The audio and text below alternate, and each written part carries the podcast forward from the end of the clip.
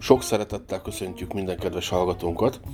Mai adásban a befektetői hozzáállásokról, illetve az időtáv és a hozam kapcsolatáról lesz szó. Kitérünk arra is, hogy létezik-e a bölcsek köve a befektetése kapcsán, illetve az MNB figyelmeztetést adott ki a fintech cégekre, Magyarországon is működő fintech cégekre, amelyeket mi is használunk. Valóban félnünk kell ezektől a cégektől. Röviden beszélünk még a koronavírus gazdasági hatásáról is az új információk tükrében. Fogadjátok szeretettel! Csapjunk a lecsóba! Csapjunk a lecsóba, hogy a megtakarítások voltak azok, amiket az elmúlt egy-két adás alkalmával inkább veséztünk. De hát ugye van olyan élethelyzet, amikor bármennyire is azt mondjuk, hogy az a helyes, hogyha folyamatosan megtakarítod. Lehet, hogy ez annyira nem szexi téma, ez a megtakarítás, Gábor? Hát kevesebben hallgatták, mint általában. Azért kérdezem, hogy annyira nem szexi a téma? Hát lehet, hogy nem szexi egyébként. Érdekes módon elég sokszor előre hozzá. De tudod, hogy miért nem szexi? Azért nem szexi, mert ugyanúgy, mint ahogyan a nyugdíjkérdés sem szexi, mert ugye az, hol van az még? Hol van az még? És igazából ugye a megtakarításnak, mint olyannak az az elsődleges problematikája, hogy ugye, ha úgy veszem, most fáj, az, hogy nem színes tévét veszek rajta, vagy nem színes tévét, hát más tévé már. Ezt hagyjuk.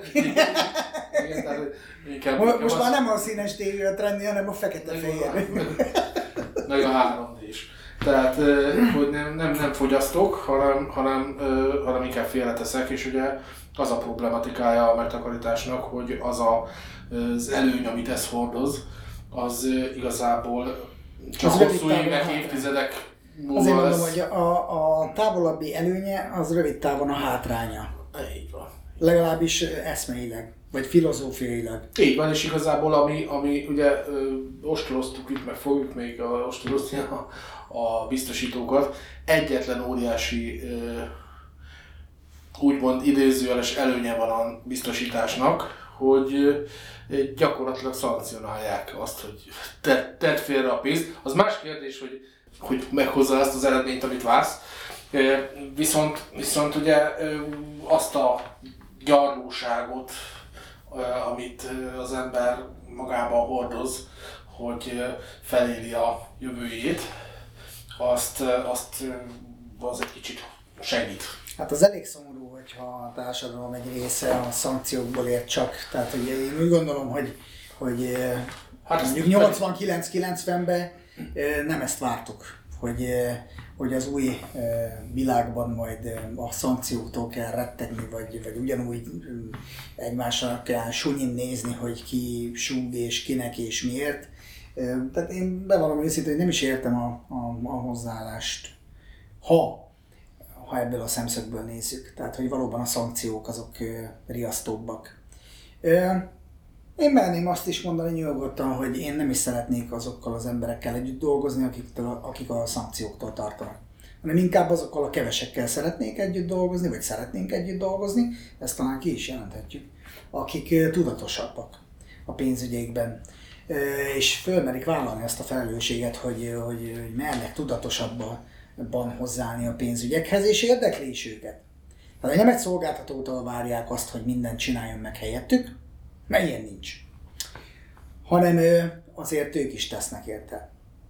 Többek között azt, hogy egyrészt az információkat magukévá teszik, másrészt azt megpróbálják fölfogni, és mondjuk elkezdve egy megtakarítási vagy vagyonfelhalmozási folyamatot időről időre mondjuk lejönnek, és valóban a számadás, ami egy nagyon szép magyar szó, igen, a számadás nem pejoratív és negatív értelembe kell értelmeznünk, hanem inkább a pozitív értelemben, hogy néha igen, valóban a célok és irányok továbbtartásában, vagy újra meghatározásában, nyilván a gazdasági és egyéb tendenciákat figyelembe véve lehet, hogy újra kell értékelni, de maga az alapideológia, hogy megtakarítok, vagyont felhalmozok, annak azért nem feltétlenül kellene a szankcióktól vagy nem feltétlenül kellene szankcióktól függővé tenni. És, de valóban ez igaz, amit mondasz, hogy nagyon sokszor ezt köszön vissza, hogy az emberek szeretnék, ha ezt a idézőjelbe vett felelősséget, ezt ilyen szankciókkal próbálnák úton tartani. Ami valljuk be őszintén, viszont érthetetlen. Hát, hogy... Igen. Már csak azért is, mert ugye nekik a rosszok, tehát most ez a szankció az csak arra jó, hogy kínozza magát, és olyan valamiért kínozza magát, aminek igazából, hogyha nem kínozza magát, hanem saját önszántából a megfelelő helyre tenni ezt a megtakarítást, és foglalkozna vele, rászánna azt az időt, energiát, akkor meg lenne az eredménye.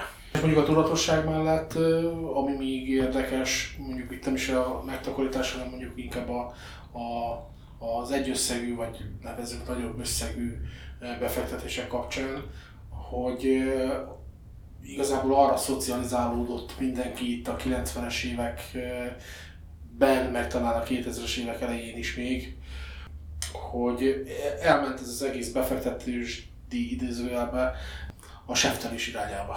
Tehát az, hogy én... Hát vagy a fixáció, vagy a seftelés. Igen. Vagy együtt a kettő. Igen. Hogy a fixációk voltak a magas kamatok, amiből még mindig nem tudta a társadalom kikeveredni, tehát hogy még mindig egy alapvető elvárás a hozamokkal szemben is, hogy azok ilyen folyamatosan emelkedő tendenciát mutassanak, tehát az elképzelhetetlen, hogy az árfolyamok azok mozognak, miközben az árfolyamok mozognak. A kamatpiacon azért nem lehetett ezt észrevenni, mert ugye ott volt egy ígéret, és a mögöttes érdekeket nem látta a befektető. Tehát az, amit a bank csinált a pénzével, abban ő igazából nem látott bele, ő közvetlenül csak a produktummal vagy az eredménnyel találkozott, ugye? És nyilván, ahogy az zsugorodott, a komfortzónából ki kellett szállni, és ugye akik abból a komfortzónából átmentek a nyílt piacokra, hát azoknak azért jöttek az első nyaklevesek. Először ugye nyilván, hogyha egy éppen fölfelé ívelő gazdasági környezetbe csöppent bele, akkor lehet, hogy az első 1-2 év az nagyon pozitív hatás volt mondjuk a kamatokkal szemben, mert ugye ott az zsúgorodtak, tehát jött egy nyílt piacra, itt a hozamok jöttek, és azt hitte, hogy ez itt akkor ez így fog menni. Soha nem lesz vége. Hát de aztán ugye néha jönnek kisebb recessziók, amikor ugye a kamathívők is megtapasztalhatták azt, hogy bizony, amit a piac ad, a piac el is veheti, és türelmesebbnek kellene lenni. És itt jön a türelem, ami nem csak rózsát terem, viszont a türelemnek időt kell adni, mint ahogy a rózsát is locsolgatni kell, meg foglalkozni kell vele, és az időigényes dolog.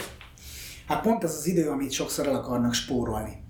És lehet ezt időről időre így elmondani, de nem lehet elégszer elmondani.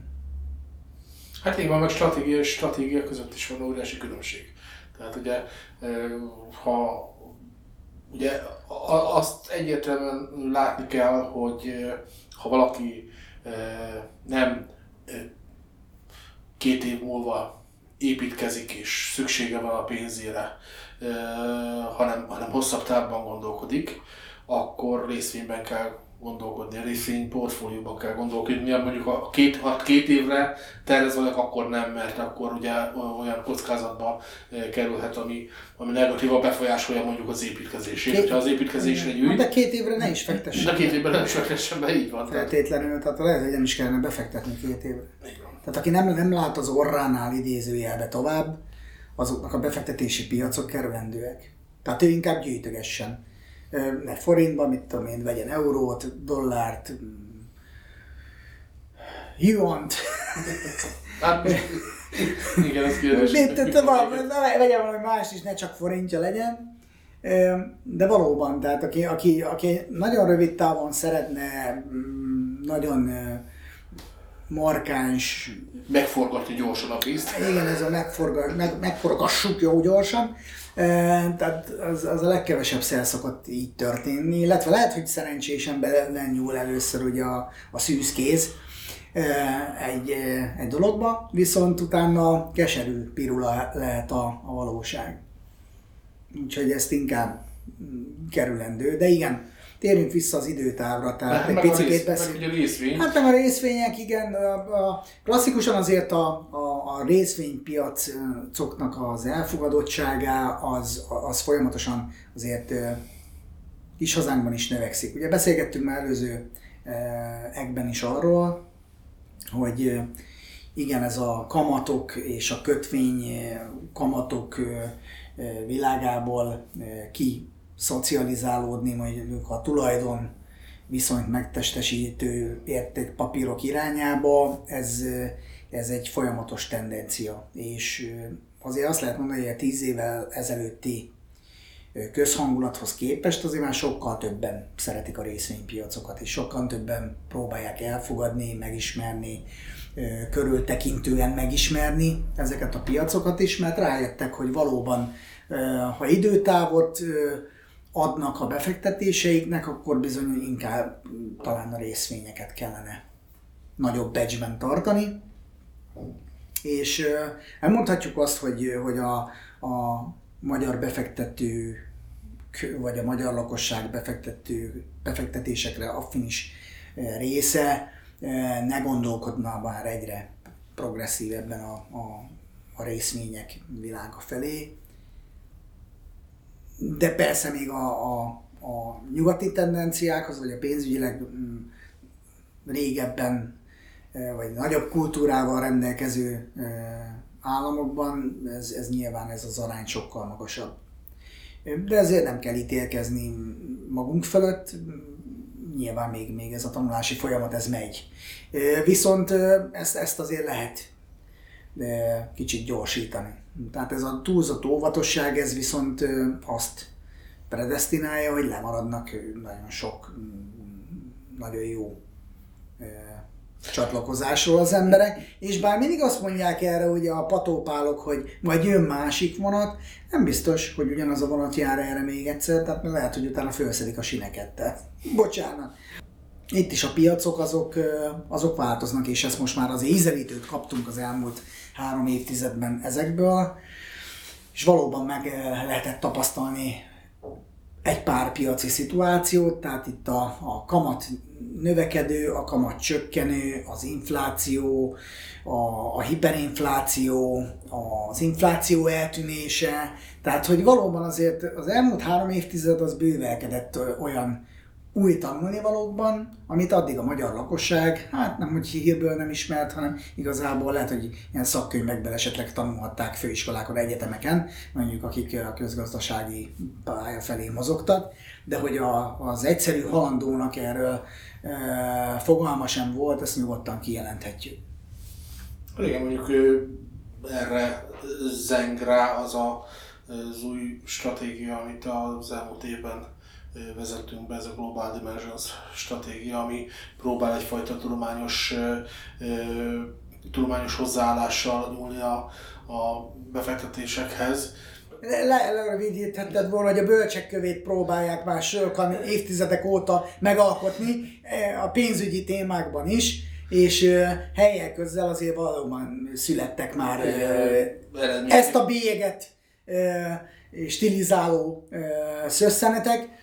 Igen, a Global Dimensional Portfolio Modell az egy passzívnak is nevezhető indexstratégia, amiről már a múltkor is beszélgettünk, és még nagyon sokat fogunk beszélgetni, ahogy meg sokkal több figyelmet érdemel, mint amennyire az embereknek fogalma sincs róla, hogy vannak ilyen, illetve vannak páron, akiknek van fogalma róla, de hogy konkrétan ez miről szól, és mondjuk Magyarországon is elérhető? Hát igen, mert Magyarországon rajtunk keresztül elérhető, tehát ezt kijelenthetjük nyugodtan. Igen. Tehát ebben a szegmensben itt a bejárat az errefelé van.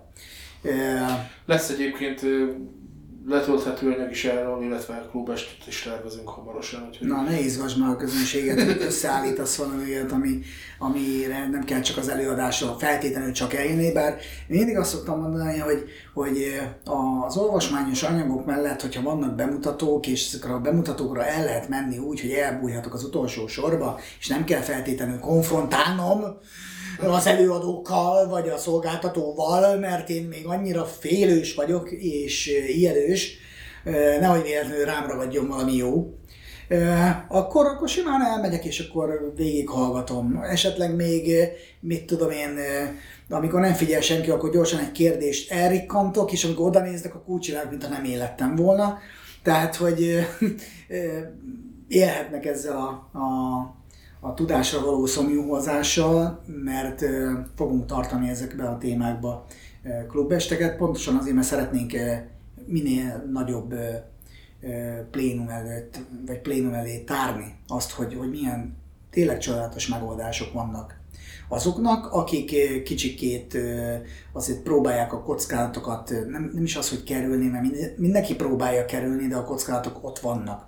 Tehát, hogy a kamatokkal, hozamokkal és minden, amely pénzügy, kéz a kézben járnak a kockázatok. Ezt meg kellene most már tanulni végre, hogy nincs kockázat nélkül nincs üzlet. Ugye ezt szokták mondani az üzleti szférába. Kockázatok nélkül nincs sem kamat, sem hozam. Ezt is nyugodtan el lehet fogadni.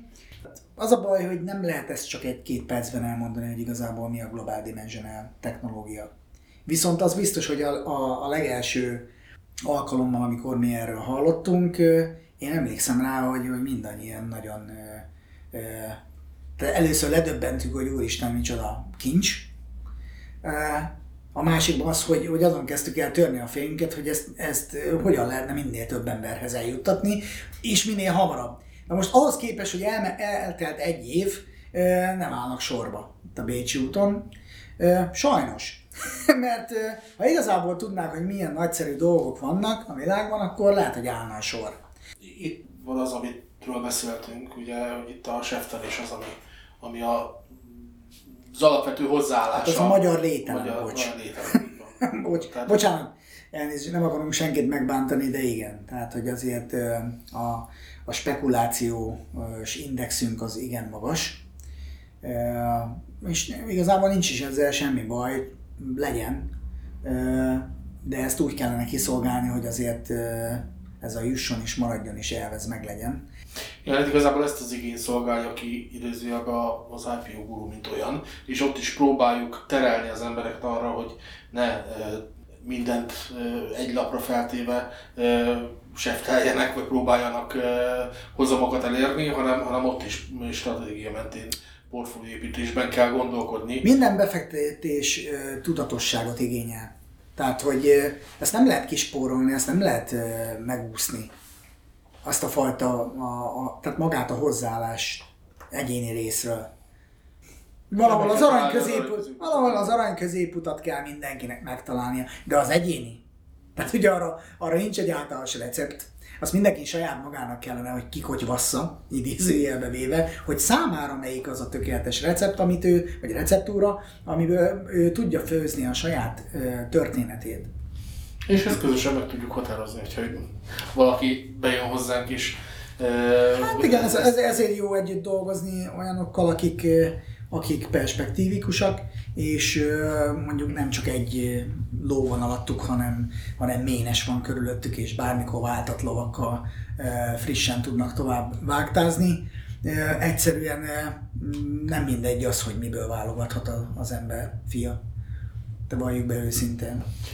Ennyi? Hát így van, szolgáltatók és szolgáltatók között óriási különbségek vannak, és most itt ez eszembe jutatja azt az egyik cikket, amit legutóbb olvastam a napi.hu-n, talán olvastuk mindannyian, a fintech cégekről adott ki az MNB figyelmeztetést. Ja, hát ez elég friss. Ez úgy is mondhatnánk, még ropog. Ez annyira friss, hogy ez ropog. Hát igen. Mondd csak gyorsan, hogy mi is volt itt a... Hát gyakorlatilag ugye 3 szolgáltató lett megnevezve, a Revolut, a TransferWise és a PayPal, mint szolgáltató. Ugye, hát a PayPal az már elég régi történet. Hát a PayPal az elég régi történet, csak hát ugye most előkerült, mint ő is idézőjelben problémás szolgáltató, ahol súnyi módon változtatgatják a feltételeket.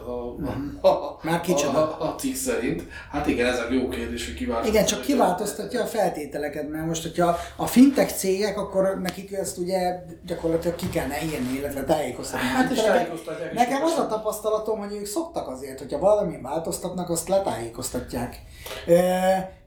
Nyilván ugye egy-két évvel ezelőtt még csak angol nyelven voltak elérhetők a tájékoztatók, de ugye azért ők a helyi körülményekre gyorsan lefejlesztették a saját applikációikat, és többek között a TransferWise, amit mi is ismerünk már elég régóta, és csak jót mondhatunk el róluk, mert gyakorlatilag a megtakarítási modellünk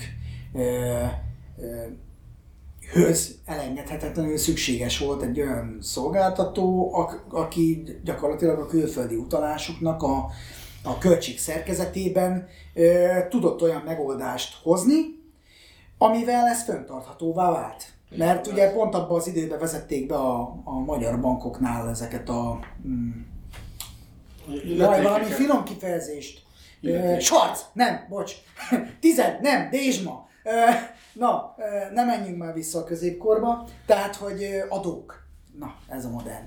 Tehát hogy a különböző adókat vezettek be, nyilván azért, mert szükség volt az államháztartásnak még ezekre a nem kevés adóforintokra is.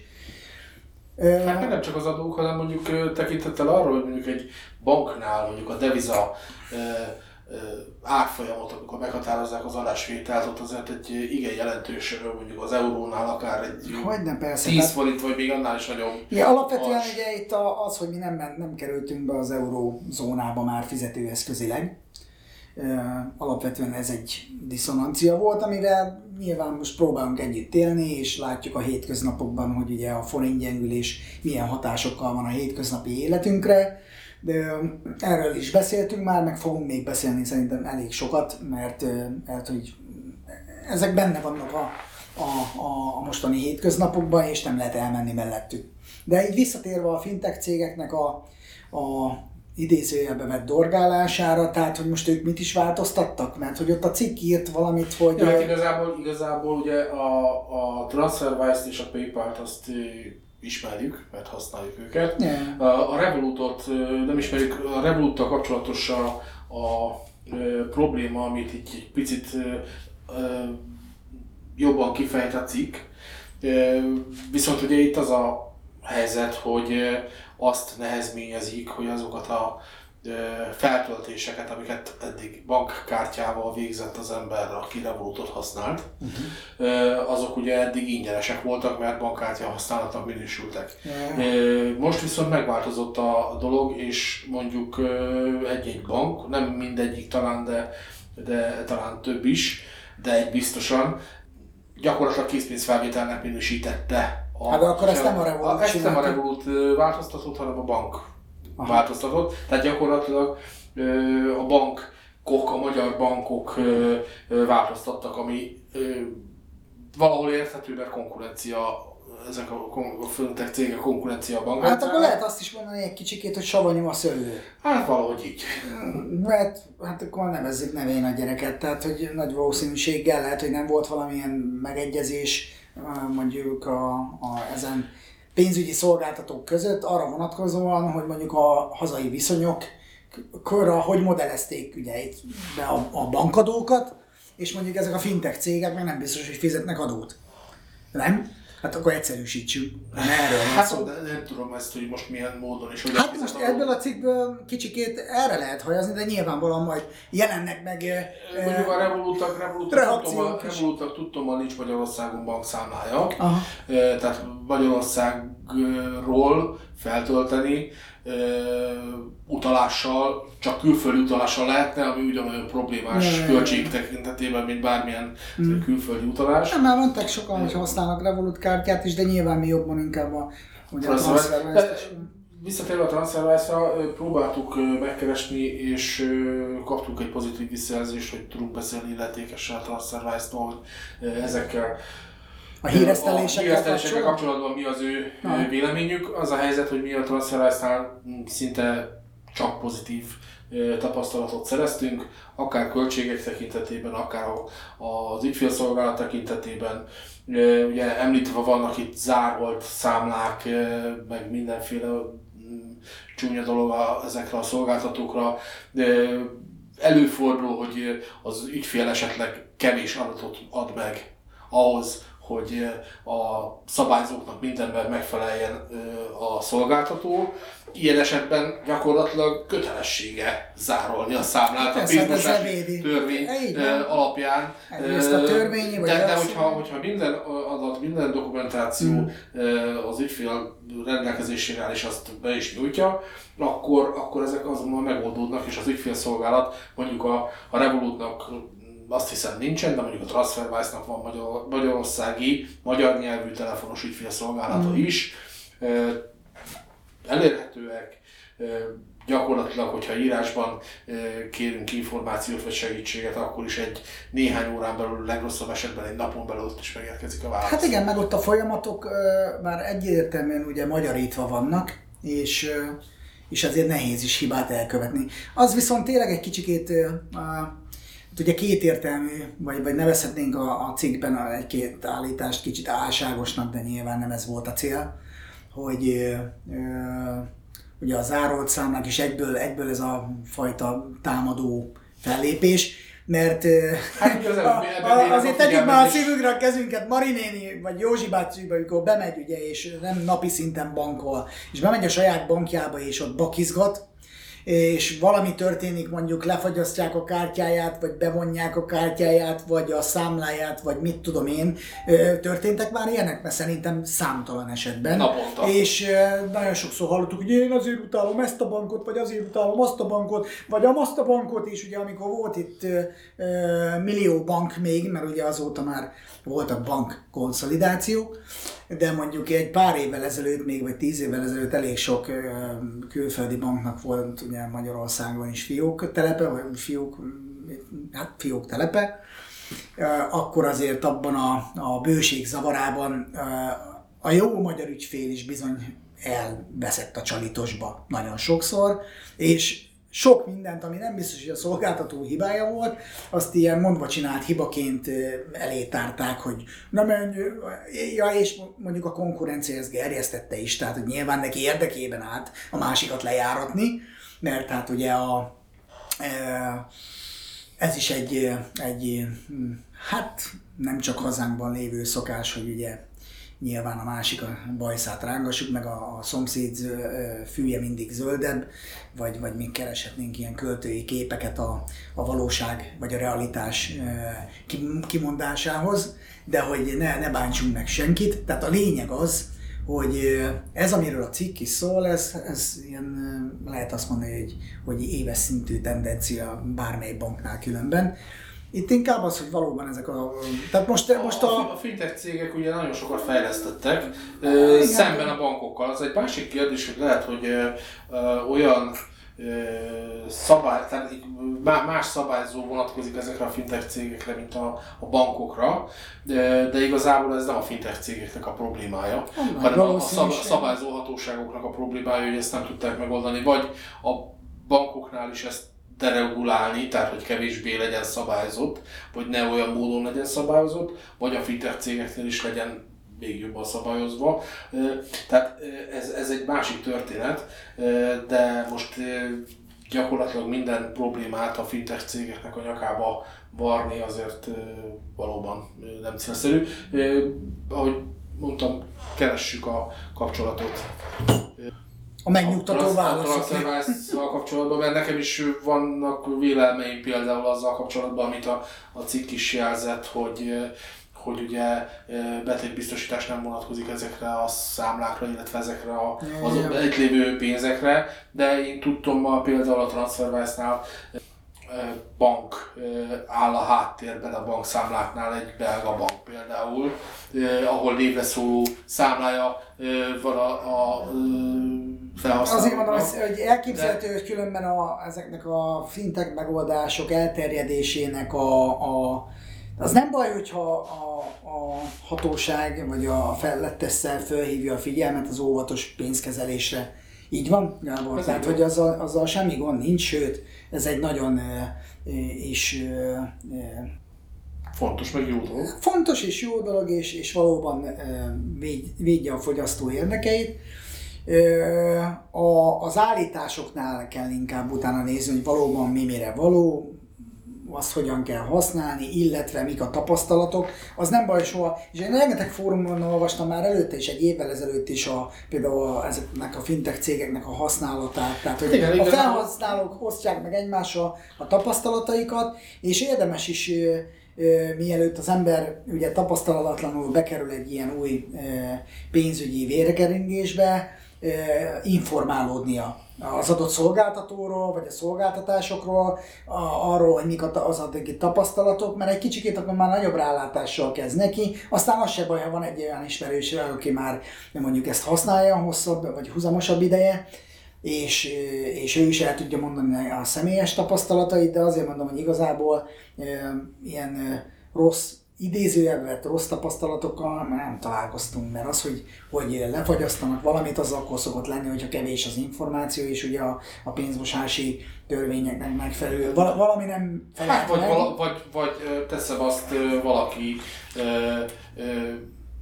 nyitott egy fiókot, egy online TransferWise fiókot, és utalni akar valahová, de igazából oda nem ő utalt, hanem valaki harmadik. Igen, a harmadik személy. Hát igen.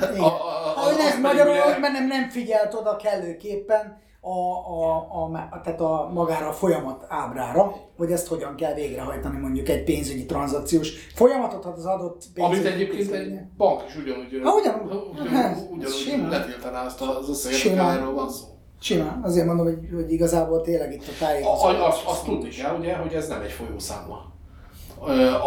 Főleg az a rész nem egy folyószámla, amikor csak magát az utalási szolgáltatást veszi az ember igénybe. Az egy másik történet, amikor már ugye létrehoz egy ilyen több pénznemű számlának nevezett dolgot, amihez ugye jár egy bankkártya is, az megint más történet, mert akkor már valóban bankszámlája van, és oda már harmadik fél is utalhat. De ugye nagyon sok esetben tényleg meg kell nézni azt, hogy melyik szolgáltató. Hát általában ezeknek a cégeknek már van leírása, van a folyamataikról, folyamatleírás, videó, tehát nem feltétlenül nekünk kell most ezt itt megtanítani az embereket.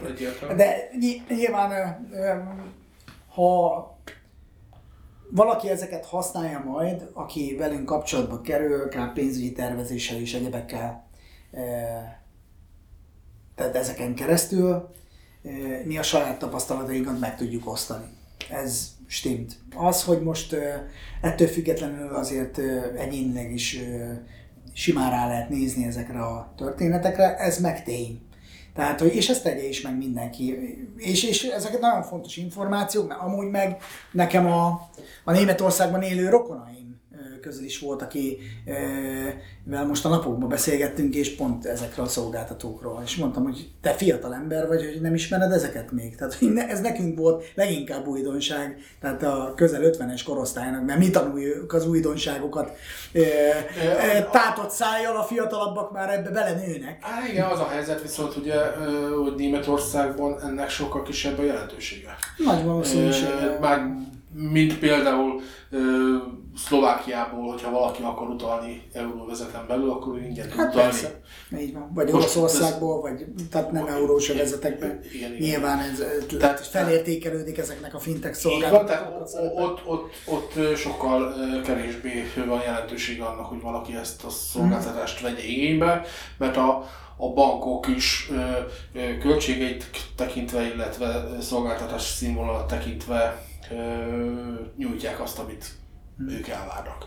De ugye nálunk például ugye tényleg arról van szó, hogyha valaki mondjuk rendszeresen havi 100 eurót szeretne kiutalni mondjuk Németországba, hogyha azt Magyarországból forintból teszi, akkor az olyan bódületes költség, hogy a 10% fölötti elvonást jelent mondjuk egy utalásnál, ami egyszerűen egy megtakarításnál.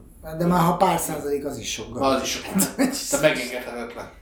Így van, így van. Akkor ugyanabban a cipőbe járkálhatnánk, mint a Unitlink történeteknél, ahol ugye olyan költségelvonás van, hogy ihaj és csuhaj, persze tudjuk nem így van, de mégis, amúgy meg kit érdekel, tehát hogy nem, ezért nem érdekel bennünket ilyen pénzügyi megoldás, hanem épkézláb történetek megvalósításán kell gondolkodni és ténykedni. És mit szólsz a koronavírus terjedéséről? Megjelent legújabb hírekről, csak egy picit így befejezésképpen, aztán lehet, hogy ezzel folytathatjuk majd. Kiáltsuk egy kis rémhírt?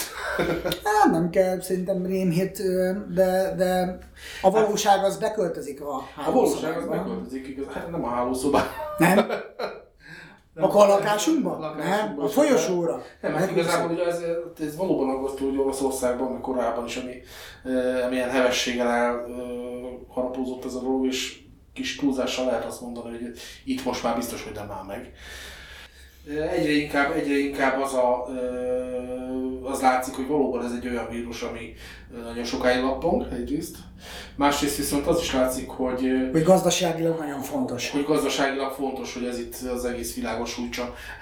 Hogyha bár mindenképp akarunk összeesküvés elméleteket. Ez a modern sok csapás. Igen, igazából az a probléma ezzel a vírussal, hogy a körülötte kialakult média visszhang és hype-olás és folyamatos ezzel való foglalatoskodás ugye arra készteti a szereplőket, itt az államot is, az államokat, illetve a magánembereket is, hogy ezt, hogy mondjam, komolyabban vegyük, mint amennyire komolyan kellene venni. Tehát most nem azt akarom ezzel mondani, hogy most itt ez a... Jó, persze, bagatellizálni nem szabad. Nem szabad bagatellizálni, viszont hogyha azt nézzük, hogy ez a koronavírus járvány, ami most zajlik, 2%-os halálozási aránnyal tűnik, ezt most még nem lehet kijelenteni, nagy valószínűsége sokkal kisebben. Tehát, hogy egy ilyen adat jelent meg. Sokkal több megbetegedés, illetve nem is csak megbetegedés, sokkal több fertőzés van, mint amennyit feltételeznek, és a halálos áldozatok száma az meg egy fix dolog, és a feltételezett megbetegedések számából számolják ki a halálozást. Na most, hogyha sokkal több a fertőzöttség, mint a feltételezett, akkor ez azt jelenti, hogy a halálozási ráta sokkal kisebb. Na most ugye itt ez 2%-ot jelent, lehet, hogy ez a 2% valójában nem 2%, hanem csak 1 vagy fél százalék. Na most tudni kell azt is, hogy az influenzának a halálozási arány az 0,1%, amivel foglalkozik ugyan a sajtó, de korán sem úgy, mint világjárvány, pedig az influenzából is, Amerikában és Kínában és Európában és az világon mindenhol, minden évben gyakorlatilag járvány van. Legalábbis a legtöbb országban lehet, hogy mondjuk éppen Irakban vagy Iránban nincsenek információim, de hogy Amerikában és Európában biztosan az egyértelmű, és magyarul ez egy olyan betegség, aminek igazából a gazdasági vonatkozása lehet óriási. Egyrészt azért, mert Kínában ugye már hetek óta nem folyik a munka, magyarul nem gyártják azokat az alkatrészeket például, ami az autógyártáshoz szükséges, ezért mondjuk például a Nissan Koreában talán már kénytelen volt leállítani a gyártást, nem is csak a koreai fertőzések miatt, hanem a kínai alapanyagellátás akadozása miatt. Ugyanez a probléma vélhetőleg európai autógyártóknál is meg fog jelenni, és ugye ez nem csak az autógyártásra, hanem gyakorlatilag mindenre kihat. Viszont, hogyha ez nem csak így áttételesen jön az életünkbe, hanem olaszországi karanténba zárt települések, meg nem álló vonatok formájában, és hogyha Olaszországban ez ilyen formán fölütötte a fejét, akkor szinte biztosak lehetünk benne, hogy ez Európában is végig fog söpörni. Persze Mindenütt lesznek intézkedések, próbálják megakadályozni a terjedését. Hát ez az, hogy ezek az intézkedések viszont gazdaságilag megfogják ám a piacokat. A következő fél évet az biztos, hogy meg fogja határozni, és ugye a... Kvázi te azt gondolod, hogy lesz piacrángatás? Az biztos, hogy lesz. Ezt most sokan próbálják majd kihasználni, sortolásra, egyebekre, aminek szintén meg lesz a következménye. Úgyhogy igazából itt, amit korábban elemzések... Feltételezésként jelentettek meg?